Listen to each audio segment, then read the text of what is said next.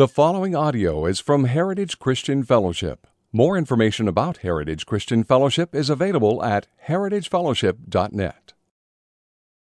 If you have your Bibles, we're going to be in Ephesians 4 this morning. We are wrapping up our series titled We Are the Church, where we've been drilling down on what discipleship is. So here, here's where we've been so far. In, in week one, Mitch taught us about counting the cost of discipleship. Uh, he taught us from Luke chapter 14, where he kind of just walked us through Jesus' warning to the people around him to, to make sure that they count the cost of what it means to be a disciple of his. He encouraged us by reminding of us of all the benefits of following Jesus from Psalm 103. But he also told us that the cost is steep. Being a disciple of Jesus means that it will affect every area of our lives. All of who we are, every part of our being, every, every facet of our life will need to be surrendered to God. Then in week two, Paul began to walk us through Jesus' vision of discipleship. And he did this from Matthew chapter 5 through 7, where he walked us through the Sermon on the Mount, sort of overview fashion, and really began to key in on the teaching of, the, of, of Jesus and, and demonstrated that Jesus' description of those who are in his kingdom affects not only the, the surface issues, like, hey, you know, you don't, don't murder, or don't commit adultery, or, or, you know, don't steal, but rather the underlying motivating issues of the heart, like lust and covetousness and unforgiveness. And so the, the, the, grand point of that was that Jesus was teaching that he expects the members of his kingdom not to simply conform to outward moral standards, but to be obedient from the heart, from their innermost being. And then in week three, Mike Robinson taught. And he, he laid out for us an understanding of the kingdom of God from Colossians chapter 1. And Mike defined the gospel not just in terms of its effect, salvation, but also in terms of its agenda. The gospel is going somewhere. The gospel is pulling the world and the church into something that God has planned namely, the redemption of all things. He taught us that Jesus expects the members of his kingdom to be obedient from the heart. And then in week four, Paul showed us that the source of life as disciples comes from Jesus himself, from John 15, where we learned about our relational connection to Jesus, who's the vine, we're the branches. We learned about our dependence on Jesus for spiritual vitality and fruit. Uh, Jesus said it this way He said, Apart from me, you can do nothing. We learned about our fruit and how it's connected to obeying the commandments of Jesus. These commandments are, are, are there so that we might be built up and that we might grow in our love for one another and so represent Jesus well. And then last week, as, as Paul wrapped up, he said these three things. He said, Remain in the love of Jesus, reflect on the love, or reflect the love of Jesus to one another, and reproduce the love of Jesus to others. Now we're going to look this morning at Ephesians 4, and I, my hope is what I'm attempting to do is to clarify how all of these ideas from the previous work, weeks work together in the life of the church. And more importantly than that, we, we want to clarify for us as a church what it is that we do and why it is that we do it. In addition, we're going to do a little exercise at the end. Hopefully, if you as you were coming in, you got a, a piece of paper that has a, a little spider graph on it. And we're, you're going to save that to the very end. We'll, we'll I'll kind of walk you through that uh, at the end. For those of you who are tuning in long, online, you can download a copy off of the website or keep a piece of scratch paper and, and draw out this chart for yourselves. And uh, I'll walk you through how, how to do that well. So let's begin by opening the scriptures, Ephesians chapter 4, and reading the text that we'll be considering this morning. Ephesians chapter 4, beginning in verse 1. I, therefore, a prisoner for the Lord, urge you to walk in a manner worthy of the calling to which you have been called, with all humility and gentleness, with patience bearing with one another in love, eager to maintain the unity of the Spirit in the bond of peace. There is one body and one Spirit, just as you were called to the one hope that belongs to your call one Lord, one faith, one baptism, one God and Father of all, who is over all and through all and in all. But grace was given to each one of us according to the measure of Christ's gift. Therefore, it says, when he ascended on high, he led a host of captives, and he gave gifts to men. In saying he ascended, what does it mean but that he had also descended into the lower regions of the earth? He who descended is the one who also ascended far above all the heavens, that he might fill all things. And he gave the apostles, the prophets, the evangelists, the shepherds, and teachers to equip the saints for the work of ministry, for the building up of the body of Christ, until we all attain to the unity of the faith and of the knowledge of the Son of God, to mature manhood, to the measure of the stature of the fullness of Christ, so that we may no longer be children tossed to and fro by the waves and carried about by every wind of doctrine, by human cunning, by craftiness and deceitful schemes. Rather, speaking the truth in love, we are to grow up in every way into Him who is the head, into Christ from whom the whole body, joined and held together by every joint with which it is equipped, when each part is working properly, makes the body grow so that it builds itself up in love. Would you pray with me? Father, as we come to your word, I'm keenly aware of my own weaknesses in communicating clearly. So I ask, Lord, that by your Holy Spirit, you would bring clarity to the text this morning, but also, God, that there would be clarity in our lives.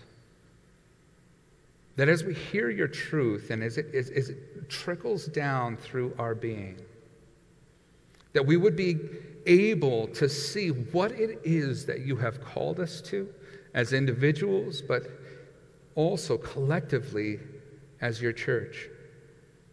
Plant in our hearts a vision for what it is that you're doing in us and through us. Anchor us to that truth and let it be what shapes our lives. We ask this so that you might be glorified. In Jesus' name, amen. So, Paul, here in this text, is writing to the church at Ephesus from prison. Writing these letters is, is a way for Paul to continue to care for the churches that have plant, been planted throughout the Roman Empire. And as the gospel has spread through his missionary endeavors in the first wave of Christianity, Paul is now reaching out, desirous to, to, to help equip those churches, help them understand, give them a framework by, by which it makes sense that they would continue to follow Jesus and live for Jesus' glory. Now, up to this point, Paul has really been laying out the beauty and benefit of Christ's redemptive work. Ephesians is a, an amazing book for that. Matter of fact, in the first chapter, let me just lay out for you some of the things that Paul talks about. He talks about how every spiritual blessing has been given to us in the heavenly places. He talks about how we've been elected by God for a purpose. He talks about righteousness and being adopted into the family of God. He talks about redemption, about forgiveness, about inheritance, about being sealed by the Holy Spirit and kept for the day that we face Him. He goes on to, to, describe in detail the, the wonderful blessings and the benefits of the gospel and how it affects the life of a believer. And in chapter 3, as, he, as he's making his way through, Paul offers up this prayer that I think is probably one of the most beautiful prayers in the New Testament. It marks the transition that Paul is about to make from, from uh, talking about saving grace to now talking about serving grace. That is, a grace that is given to the church for the goal of carrying out God's purpose in the world. And so he, he, he says this prayer from, from chapter 3, verse 14 For this reason I bow my knees before the Father, from whom every family in heaven and on earth is named that according to the riches of his glory, he may grant you to be strengthened with power through his Spirit in your inner being, so that Christ may dwell in your hearts through faith. And that you, being rooted and grounded in love, may have strength to comprehend with all the saints what is the breadth and length and height and depth and to know the love of Christ that surpasses knowledge, that you may be filled with all the fullness of God. Now, to him who is able to do far more abundantly than all that we ask or think, according to the power at work within us, to him be the glory in the church in Christ Jesus throughout all generations, forever and ever Amen. Isn't that an amazing prayer? It's like, man, I just want Christ to be in you. So I want you to be so rooted in Him and grounded in Him, so full of His love that, that you, it's blowing your mind. It's surpassing your ability to even understand how much you are loved by God. And that as you walk in that, that Christ is flowing through your life by the Holy Spirit. So that God gets the glory. Now, Mitch Connell pointed out in our sermon prep team this last week that the last line of that prayer tells us why it is that we are to live out these things. We live this way so that God gets the glory through the church. We live this way so that God is glorified through the church. In other words, all that God calls the church to live in and to be is so that the glory of who God is will be revealed through their actions and through their presence in the world. Now, after this prayer, Paul begins to shift from what Christ has done to what he is now doing in and through the church in the present. He's demonstrating that the work and presence of Jesus is continuing through the way that the church lives, through the way that it loves, and through the way that it labors on behalf of their new and eternal kingdom. He's beginning here in chapter 4 to describe to the church in Ephesus the reason for their action, the reason for their lifestyle. Another way to say this is Paul told us what a church comprised of disciples already has. But now he's telling the church, he's telling Ephesus, he's, he's telling Heritage Christian Fellowship this morning, this is what you have, but this is what you do with it. This is how you live because of it. Though there's more that could be said from this chapter, a lot. that could be said. Lots of fun rabbit trails to run. I want to I want to narrow our focus to think about God's purpose in the church. So let's let's consider together what this thing called the church or the, the body of Christ is and why the early Christians described the church in this fashion, calling it the body of Christ. A couple of questions that I, I want brewing in the back of your mind that I hope to answer through this teaching. As we walk through this passage, I want these questions just sort of like percolating in the background of your mind. Okay?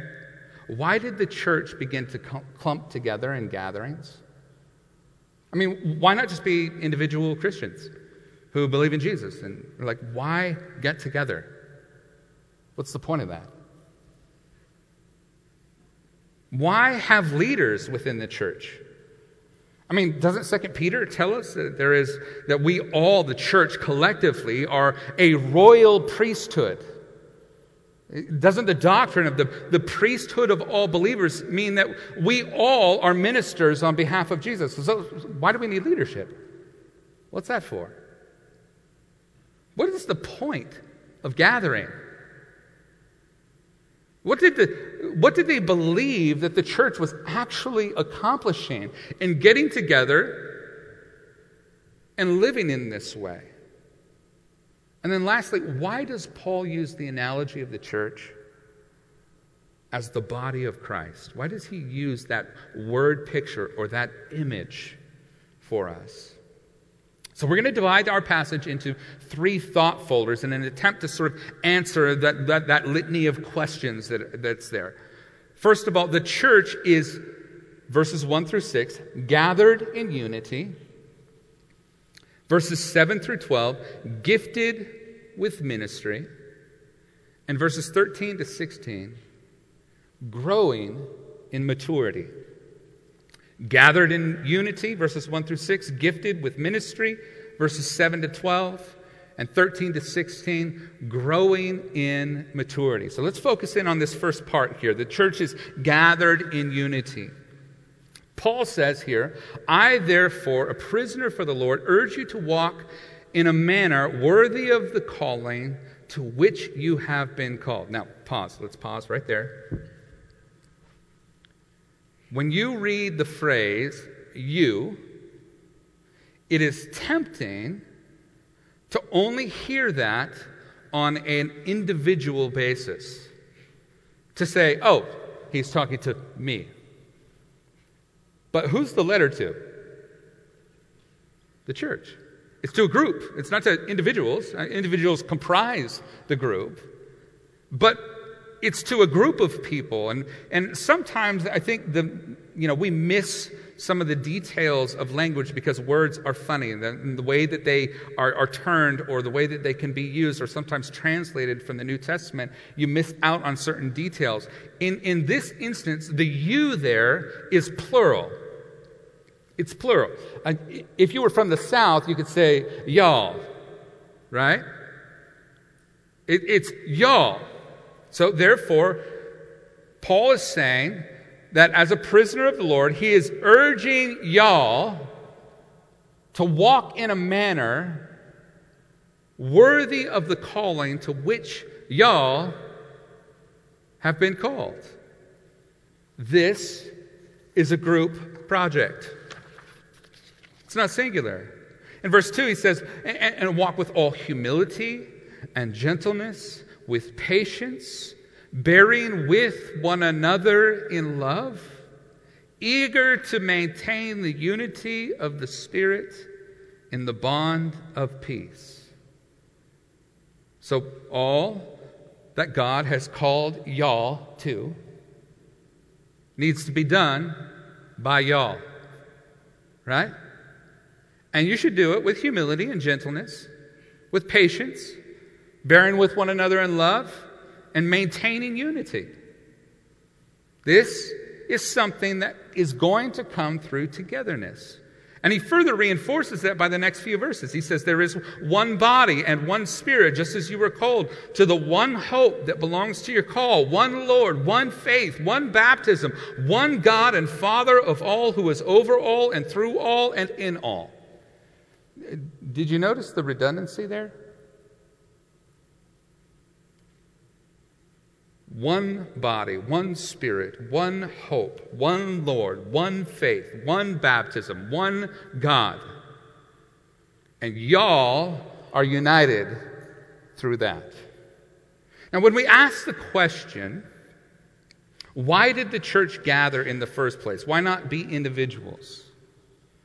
We're asking a very important question. These, these early Christians believed that being the church was not a means to attain some sort of social standing. In fact, often being a part of the church cost them their lives.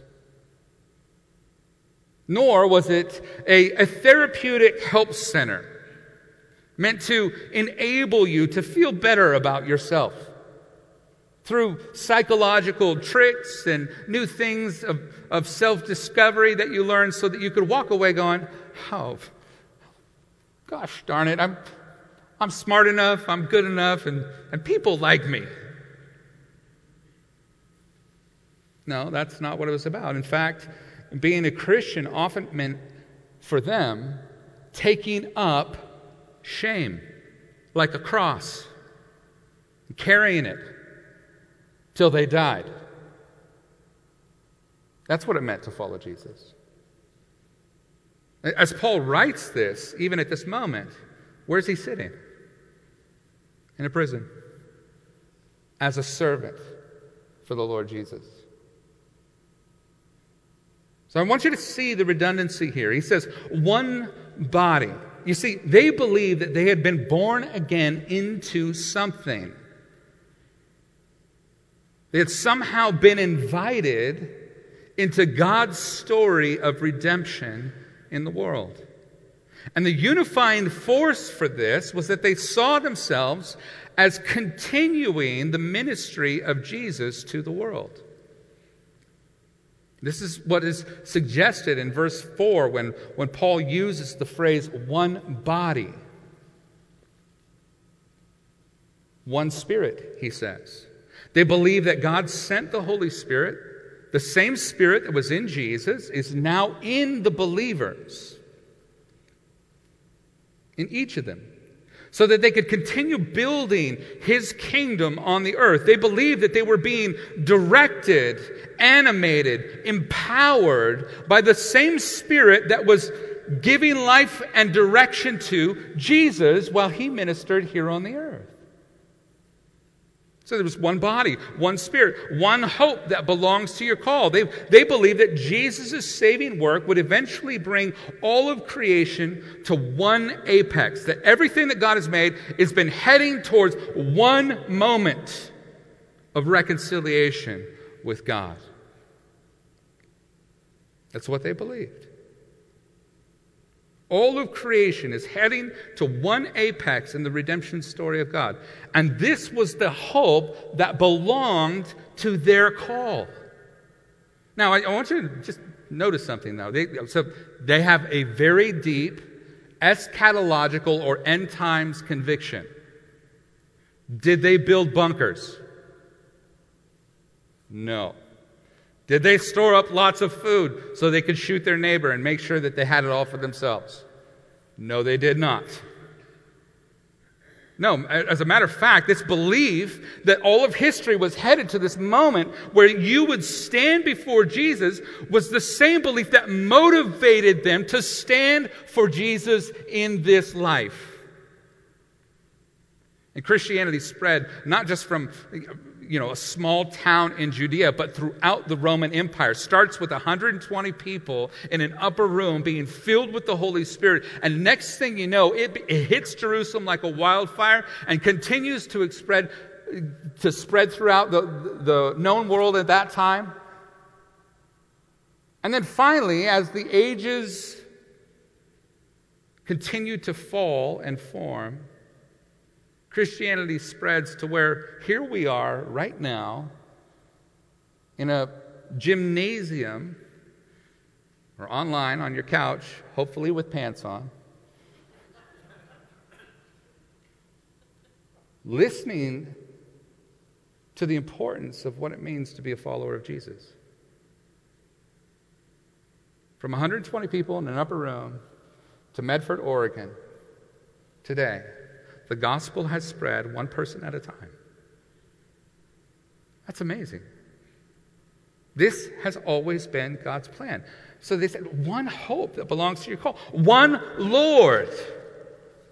Now, the word Lord there is kurios in the Greek, and it was the same word that was used of Caesar. You had to call Caesar Lord, Kaiser kurios. But they said, no, no, we have one Lord. This is what put early Christians at odds with Rome because they wouldn't say Caesar was Lord. They wouldn't say Kaiser kurios. All they could say is Jesus, Jesus kurios. Jesus is Lord. They, had, they believed that there was one king occupying the throne that rules the universe, and that this Lord, this kurios, was Jesus. One faith, he says here in this passage. They believed that there was only one person to put their trust in. There's only one person in the universe that was strong enough to fulfill all the promises that God had made in the Old Testament up until the present. There was only one person in the universe strong enough to bring all of human history to the apex of his judgment of a new heaven and of a new earth. And that one person was God Himself, sending Jesus, His Son. One faith one baptism. They believed that there was only one way to enter the family of God and to be received as family by his people. That one way was through faith in Jesus and baptism into the family of God. It, this, this baptism was an initiation rite, it made public their commitment to God's kingdom. And it also made public the commitment of the body of Christ to those who were now adopted into the family of God the people being baptized. So he says, one faith, one baptism, one God and Father of all, who is over all and through all and in all. They believed that there was one God and Redeemer behind this great work of redemption. And this God is the origin of everything that exists, that he behaves not as a tyrant, not like Zeus or the other gods around, but like a father who loves his creation. They believe that he has authority over everything that he has made and that he was alive in them, working through their lives both individually and collectively. So, to become a Christian in the early church was to become joined to the mass of people that were united under these realities united under these understandings. They became like parts of Jesus' body. It's as though Christ is still present in the world, but instead of being limited to one person, one place, in one time, Christ is now in the church. He's the acting head, giving life to and animating the church, who continues to minister on behalf of the kingdom in the world. And by his spirit, this living organism called the church, which is comprised of many members, is continuing to do what Jesus did by living as disciples of Jesus in the world. Now, I want you to see the beauty of this, the, the genius of this. You see, the beauty of this is that the success of God's mission in the world does not rise and fall on any one part. Because the church is massive. It's big and it spreads across generations and time and continents and languages and people groups. You cannot kill it. Does not rise or fall on any one part. It depends on the one who gives it life. It does not depend on one generation. And yet, every generation is taking up the mantle of Christ and learning what it means to follow in his footsteps. It does not depend on any one nation because the kingdom of Christ is composed of every nation. Jesus is alive and continuing to work redemption. He's doing this in the world through his body, the church, in every age, through every t- tribe, through every tongue, and through every group of people. Now, this is why sometimes I wonder if the lack of precision in the way that we talk about church sometimes muddies our concept of it or muddies our understanding of what this thing that God has created really is in the first place. As I mentioned last week at the end of the service during the benediction, I said that the church is not a place we go, it is a people that we are. You see, if I think that the church is a place that I go, then all that is required is attendance. And then it's, it, it can be disconnected from anything else in my life. It has no bearing in any other segment of my life. But if being a part of the church is a people that we are, it consumes every part of my life, down to the inward motivations of the heart. I think this portion of Scripture adds such great clarity to our thinking about the church. The church is not a place we go, it is a people we are. We are being used by God to give a 3D demonstration of who Christ is and what it looks like to be a part of his present and future kingdom by the way that we live. So, let me give you an example of this. Over the summer, of course, I was on sabbatical, and um, during that time, kind of at the beginning, I, I decided uh, to take a, a, a, long trip that I've been wanting to do for a while. It's kind of a, one of those things I'm like, I really want to take a section of the PCT and hike that section, do a, do a solo trip. My wife was super supportive. She did make me get one of those little GPS messengers so that I could text her, let her know I hadn't been eaten by any wild animals or anything like that. So I took off uh, near Castle Crags and then was making my way to uh, Mount Etna summit, which is about 80 miles or so. And I took off. The first three days were a little bit, you know, just a lot of hiking and hot and misery. It was like 106, 108 down here in the valley. I have no idea what it was on the mountain, but it was hot. And, uh, you know, I'm living on, I, I, because I'm having to carry all of my food, I don't have people like doing drop offs for me. I, I have uh, planned eight days of meals in my backpack. And so, you know, I'm, I'm up like 42 pounds for my pack at, at uh, the beginning, which was actually light. Uh, compared to what I really wanted to take, which was you know steaks and you know a lot of really amazing food. So I, I had one freeze dried meal a day, and then I would have like two granola bars during the day, and I had some like a little bit of jerky, which I ran out out of like on day one, because jerky tastes amazing when it's hot. And uh, other than that, I'm like drink. I'm just pounding a lot of water and and and motoring, you know. And so, about six days in, I'm, I'm somewhere around 60 miles into my trip. Um, unbeknownst to me, my wife, who's been tracking my whereabouts online, gives the location to Paul and to Aaron. And they got up at like 4 o'clock in the morning and, and drove down to Northern California and uh, found a Forest Service road that got them within a couple of miles of the lake that I was staying at. And so then they, they hiked up the lake and they, they come in, they come just bebopping in, and I hear Paul's voice. It's like, oh, hey, man, what's up, brother? And it, my brain just couldn't even register what was happening. For me, it was a 60 mile walk. I'm like, how did they get here? You know, my mind is just like blown. So they come bebopping in, you know, they all this energy and whatnot, and I'm like, right? uh, and we, we sat and we visited, and then at one point, Aaron goes, Oh, hey, by the way, brought you something. And he opens up what was to me like Mary Poppins' bag. Out comes bacon wrapped filet mignon, some pre seasoned potatoes, like in a little baggie with some oil.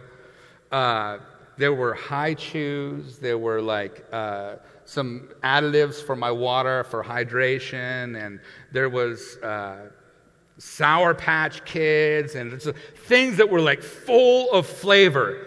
You know what I'm saying? Like when you're living on freeze dried meals, all of a sudden something fruity, it was like mind blowing. how amazing it really was.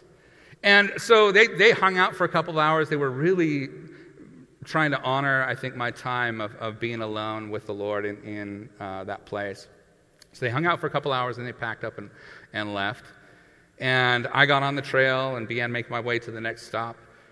And I was reflecting, I was talking to the Lord as I'm, I'm on the trail, and I'm reflecting on this, and I just was feeling so like full of joy, so loved in that moment.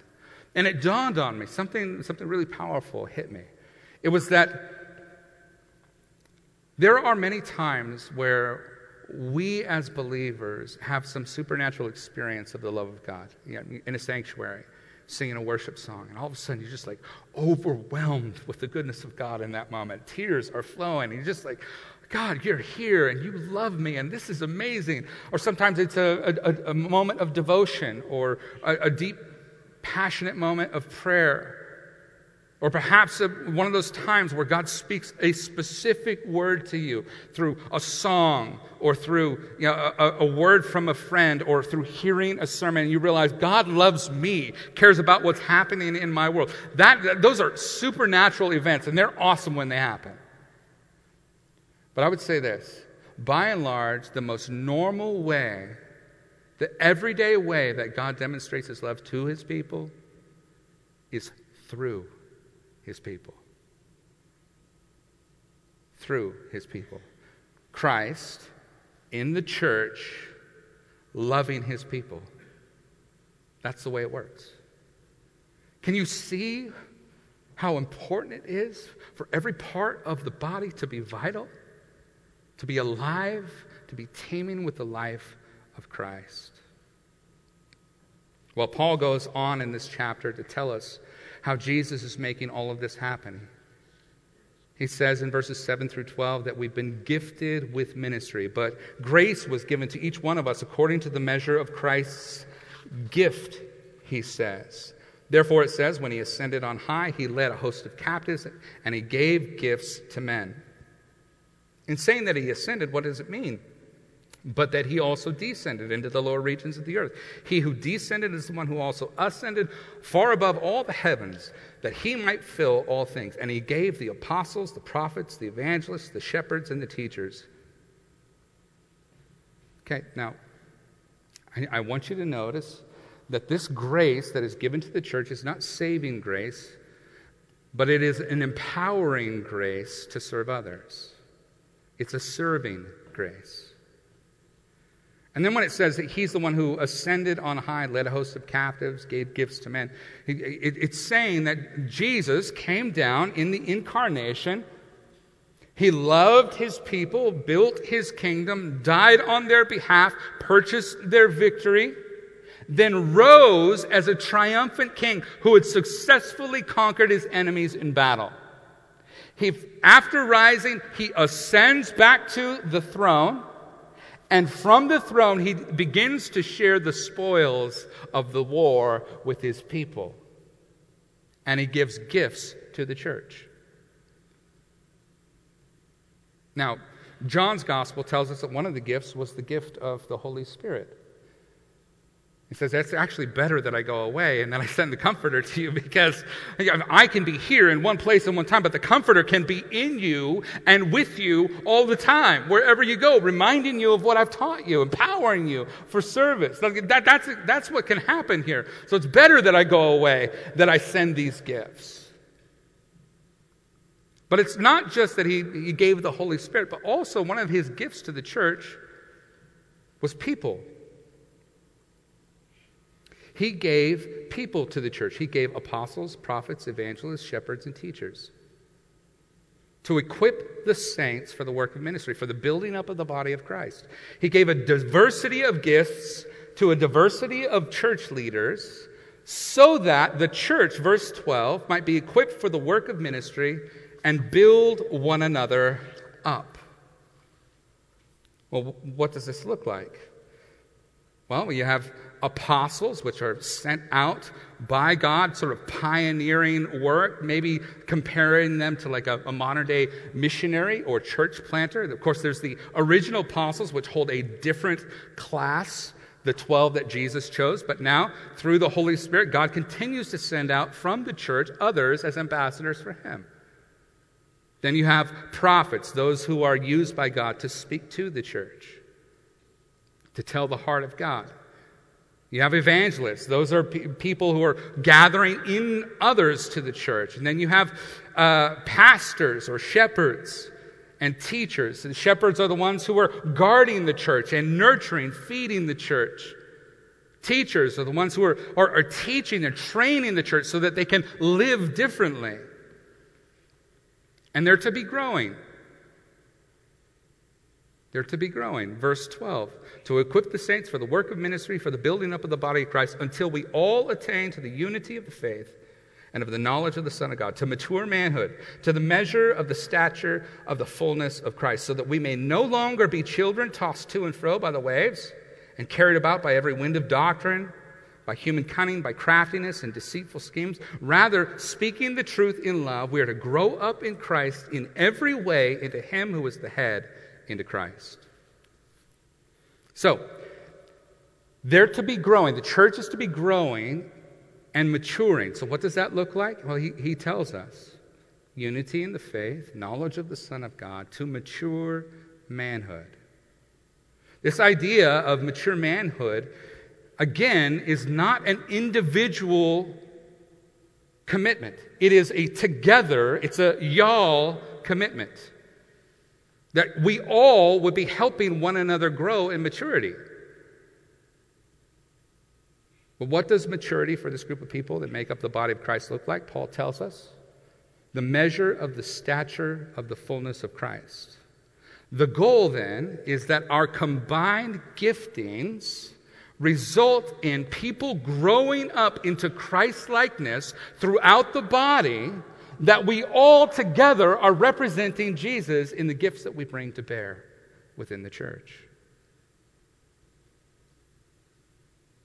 until we all attain, he says. No one gets to sit on the sidelines. Every body part matters, according to 1 Corinthians 12. Every gift, every personality matters to the Lord. He's using it all. They're, specially de- they're a specially designed vehicle by which God is revealing his Son and his kingdom to the world. So, what's the point of gathering? So that we can all grow in the likeness of Christ. That's the point. Why does the church gather? Because through our ministry to one another, we're helping each other grow in the likeness of Christ. That's the point. This is why Jesus said, Y'all are a city on a hill. Y'all are the salt of the earth. Our growth as disciples makes us an image of Christ or, or a fragrance, or as Paul says in 2 Corinthians chapter 2, verse 15, we're an aroma of Christ to the world. We all are giving the world a taste of Jesus, an aroma of his kingdom. Now, this is why I think in Luke 14, something that Jesus said is so powerful. He says, If the salt has lost its flavor, what's it good for? You can't even throw it on the dung pile. It's only good to be thrown out. Listen, salt without flavor is just grit in your mouth. That's all it is. Now, Jed Morgan, he posted a video of Francis Chan before I left uh, on sabbatical that I thought was powerful. And it was an analogy that I, I, I want to walk through this morning with you that I think is incredibly important for us to grab a hold of. So I stole this, it's Francis Chan's, uh, but it, it illustrates the point super well. Jesus said, We are the salt of the earth. Now, here, let's just imagine that this right here is salt with no flavor. You go, oh man, that's a lot of salt. What's it taste like? Nothing. Doesn't taste like anything. Right? And then right here, fresh from Starbucks, is salt with flavor. Okay? Right there. Which pile you want? The one with flavor, right? It's the only one that actually makes a difference. It's the only one that matters. It's, this, I could put as much of this on my food as I want. All it does is make the food gritty. This flavors the food. And see, here, here's the point. As we gather as the church, a lot of times all we care about is how big is the pile? How many people? What does it look like? Can we, can we get more butts in the seats and more dollars in the plate? And can we grow the biggest salt pile that we want? But if it doesn't have flavor, Jesus says it actually ruins manure. Like manure has use as a fertilizer, right? But you, you put salt without flavor on the manure, what does it do? It ruins the manure, ruins the fertilizer. Jesus says it's not even good for dung. Salt with flavor has a purpose. And guys, as we consider that this morning, I want you to understand something about our church. The elders here at Heritage are not interested in having a big pile of flavorless salt. We, we just don't need it. We know what Jesus said about that. Instead, rather, we're interested in being a body of believers that has the flavor of Christ, the person of Christ forming in us, and the mission of Christ working through us. Knowing this, then, that God has called the church to be a, a, a place with the flavor, the aroma, the fragrance of Christ, how do we see that happening within our context, within heritage? Well, I, I, think it's helpful to just offer a quick delineation, and I am going to run over on time. You guys are going to have to bear with me because I can't finish this in the amount of time that I have left. I want you, I want you to imagine when somebody says you need to become a disciple of Jesus, what, what, what does that flash in your mind? How, how, do I, how do I do that, right? And so in, in, our minds, it's like, okay, here's where I am, here's disciple of Jesus, and then how do I get to here? And so we pick up on things in church culture. We go, okay, well, like read your Bible and go to church and maybe get involved in a serving team and, and know your Bible and have devotions and practice spiritual disciplines and, you know, and we just stack the ladder up to the top. And then eventually, when I do all of these things, then I can become a disciple. Did you know that the Bible doesn't actually use the word disciple in that way? Or even discipleship. Rather, um, the book of Acts and other places talks about those who got saved as becoming disciples the moment that they got saved.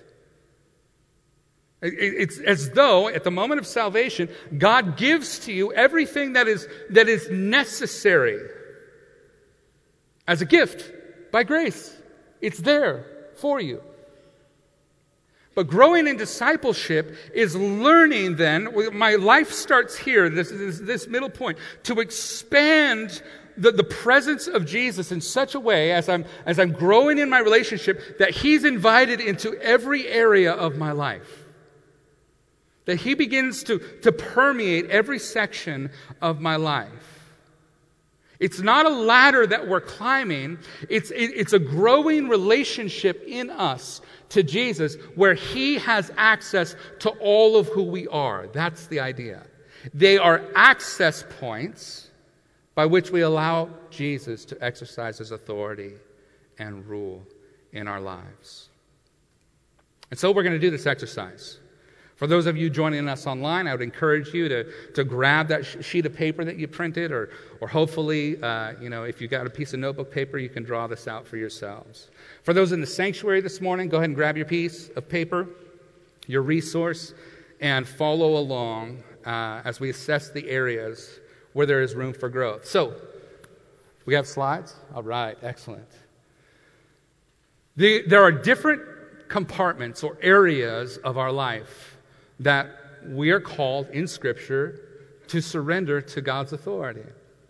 We're called to grow in the stewardship of uh, our resources. So let, us take a, a look at each of these categories God glorifying stewardship, authentic relationships marked by love, gospel purity and mature doctrine, missional lifestyle. So, missional lifestyle would be like living for the purpose of God's kingdom in a way that expands his kingdom. You're, you're looking for opportunities to use your life to represent Jesus' kingdom well.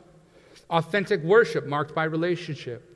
Godly character. This is an ethic of be before do. This is it's who I am, not just something I'm I'm feigning, I'm, I'm practicing, I'm, I'm, putting on. It, it's it's what God has worked into me through maturity. Pursuing emotional health and willing submission to God. So you have these eight areas here uh, of our lives that are important in Scripture and kind of outlined for us. Now, as we go through each one, I want you to, I want you to now imagine this one, each category, and, and say, okay, uh, I want to rate myself on a scale of one to five. Uh, one being I, I'm least like Jesus, and five being I'm most like Jesus in this area. So on a scale of one to five, you're going to kind of jot a number into each of these categories. So, first of all, let's take a look at God glorifying stewardship. God glorifying stewardship. Do I see God as the giver and ultimate authority over my time, talent, and treasure? Do I care for the gifts that God has given me my time, my treasure, my talents, my physical body, my family, my possessions? Do, am, am I stewarding, am I caring for those things well? And do I leverage those gifts in my life for the glory of God and for the good of the kingdom? Am I constantly thinking about how do I take this area of stewardship and use it to bring glory to God? So there's God glorifying stewardship, the, the responsibilities that God has given us as His people. Authentic relationships marked by love. That's the next category here. Authentic relationships marked by love. Do I value being connected to others relationally? Do I appreciate the diversity of gifting, of personalities, and perspectives of the people that God has placed in my life? Do I like that there's diversity? Am I connected to a community of people that allows me to be vulnerable and authentic with my strengths and with my flaws? Do I, do I create that space within the body of Christ where I'm connected to somebody else? They know me, can speak into my life. They can encourage me when I'm down.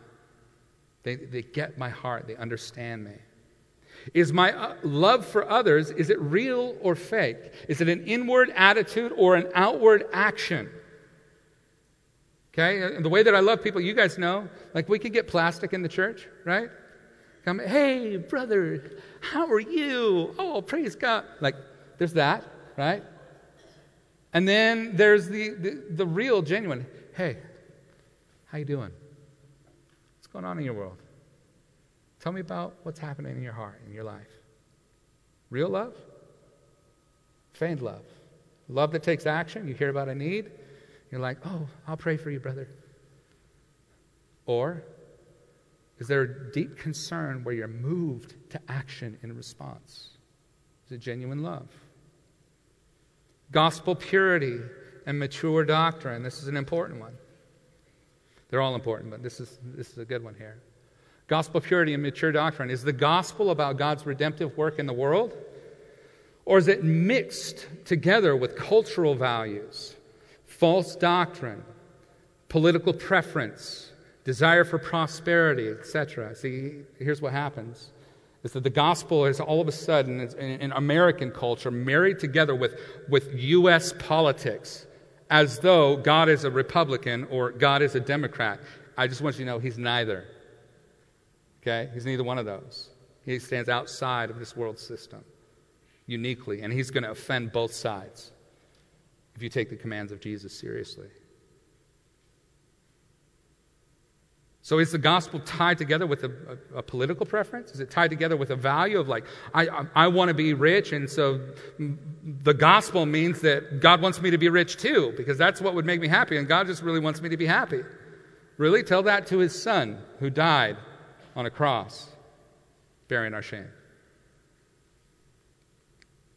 Are my beliefs about God based on personal preference or opinion or what God has revealed about himself? When, you, when somebody asks you the question, you know, what, what is God like? Do you go, well, I think God is like you? Or do you go, God has revealed himself in this way? What's your conviction in that? Do I know the scriptures well enough to trust and defend its claims? Am I easily distracted by winds of doctrine or doctrinal fads that keep me from staying on God's mission of reaching the world? And that's the area of gospel purity and mature doctrine. Here's missional lifestyle. Do I see my life, my location, my resources, and my relationships as being purposed by God to reach the people in my world with the gospel? Do you see your life through that lens?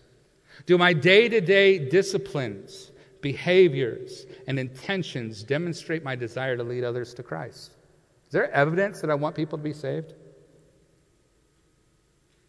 Can, can you find that evidence in your life? Does my prayer life reflect God's heart to see others know Christ? Is your prayer life consumed with your own needs? God bless this and do this.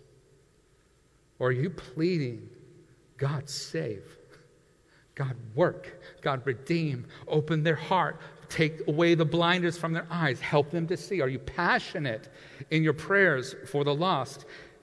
Am I able to communicate the gospel to others with ease because it's something that I share regularly?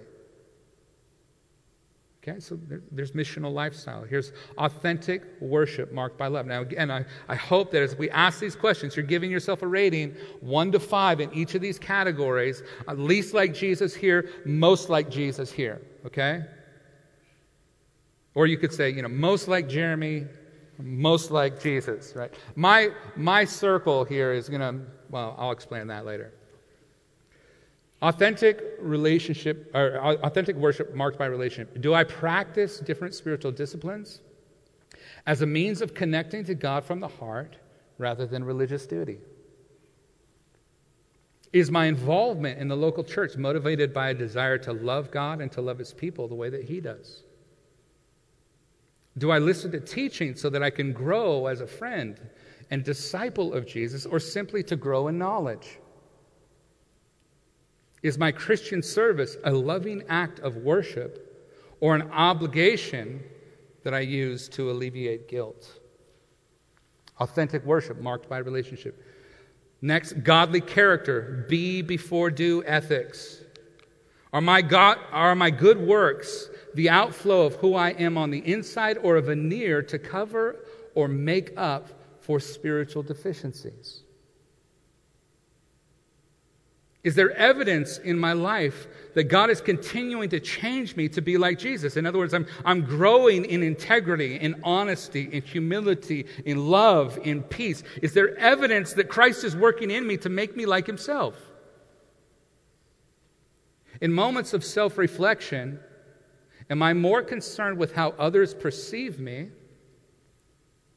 Or am I more concerned with accurately seeing myself as I am?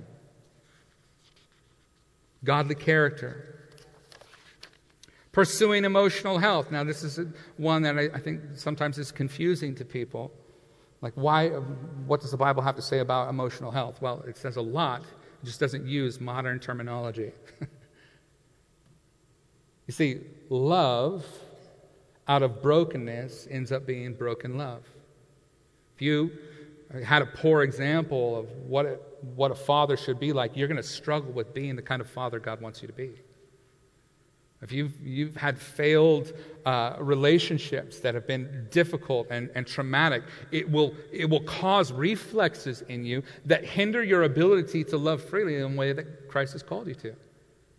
Those emotional wounds, if they're not addressed, if they're not dealt with in the heart of a, a, person, it makes it so difficult to fulfill the commands of Jesus. And so we should be pursuing emotional health. Are there topics or memories in my life that are too painful for me to talk about? That's a good indicator. Something, something needs to be healed, something needs to be addressed. Am I able to be fully present to the relationships in my life, or am I marked by disengagement or distraction? Am I medicating using social media and Netflix? to avoid real and genuine connection? Are there relationships in my life where I'm able to be fully known and still feel safe? Do I demonstrate self control and an ability to regulate my emotions?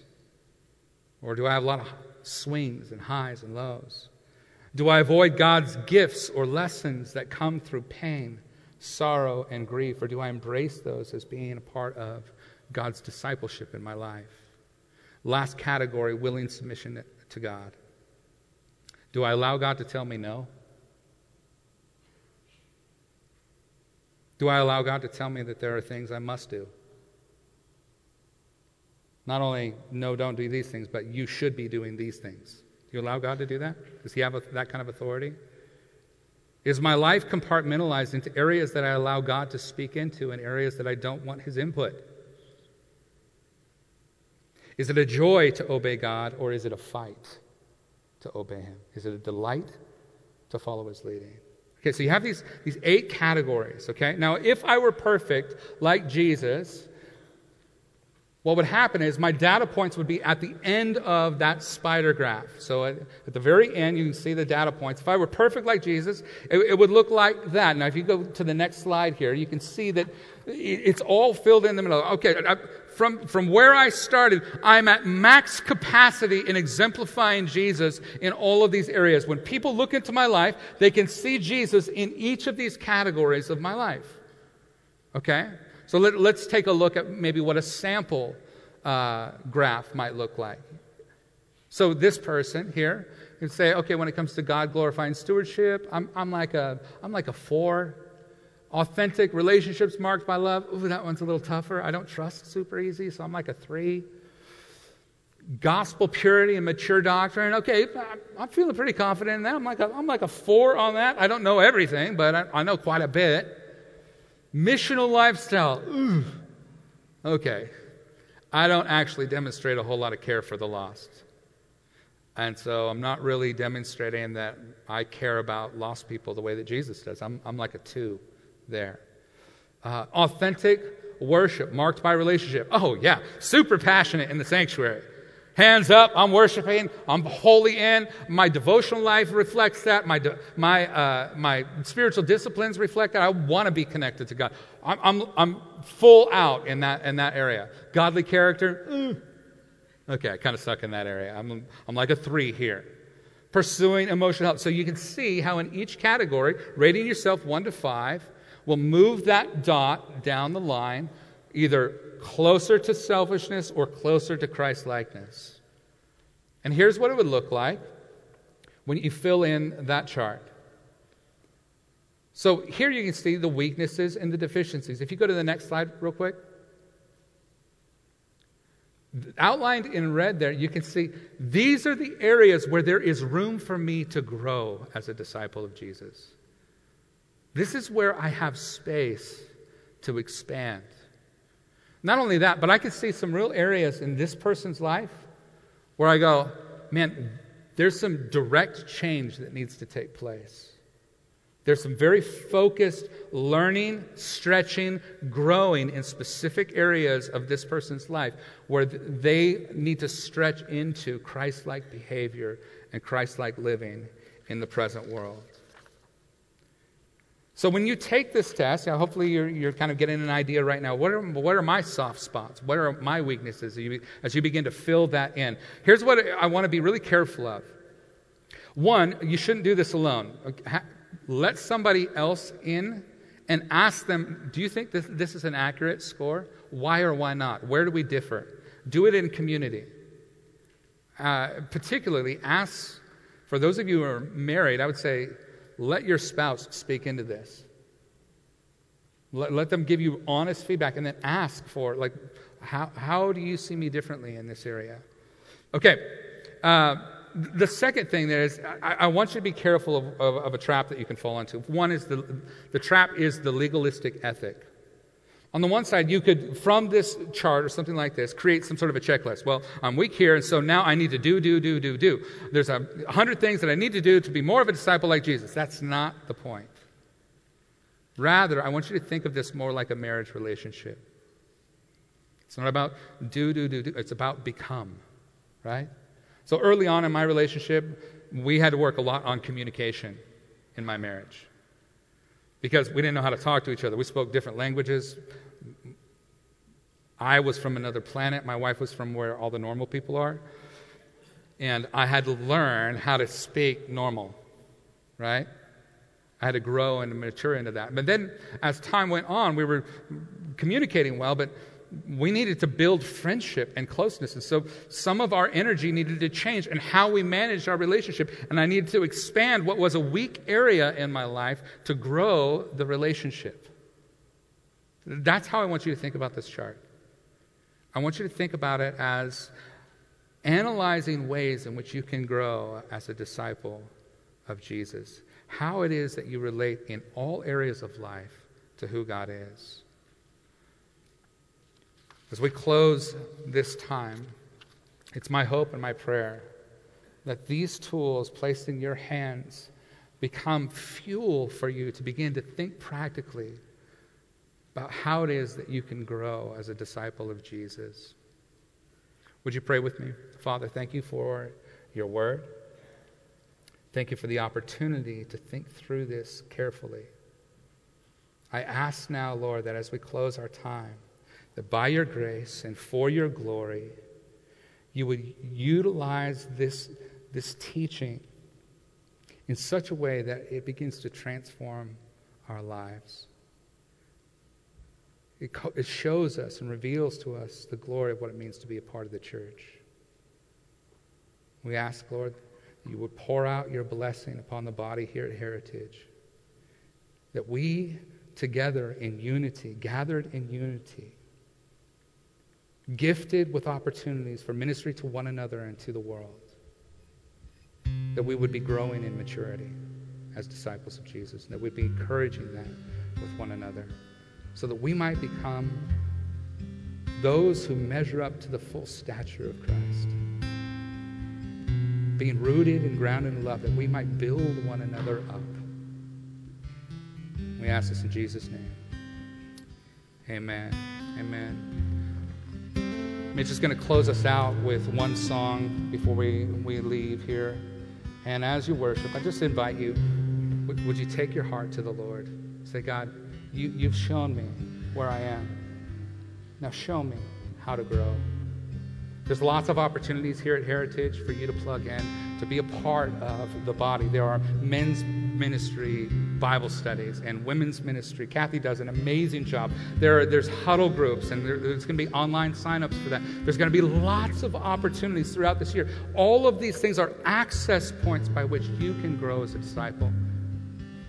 And outside of that, in day to day life, connecting with one another, building each other up in love, this is the will of God for you as the body of Christ. Don't leave any of God's good gifts on the table. Take every advantage of them.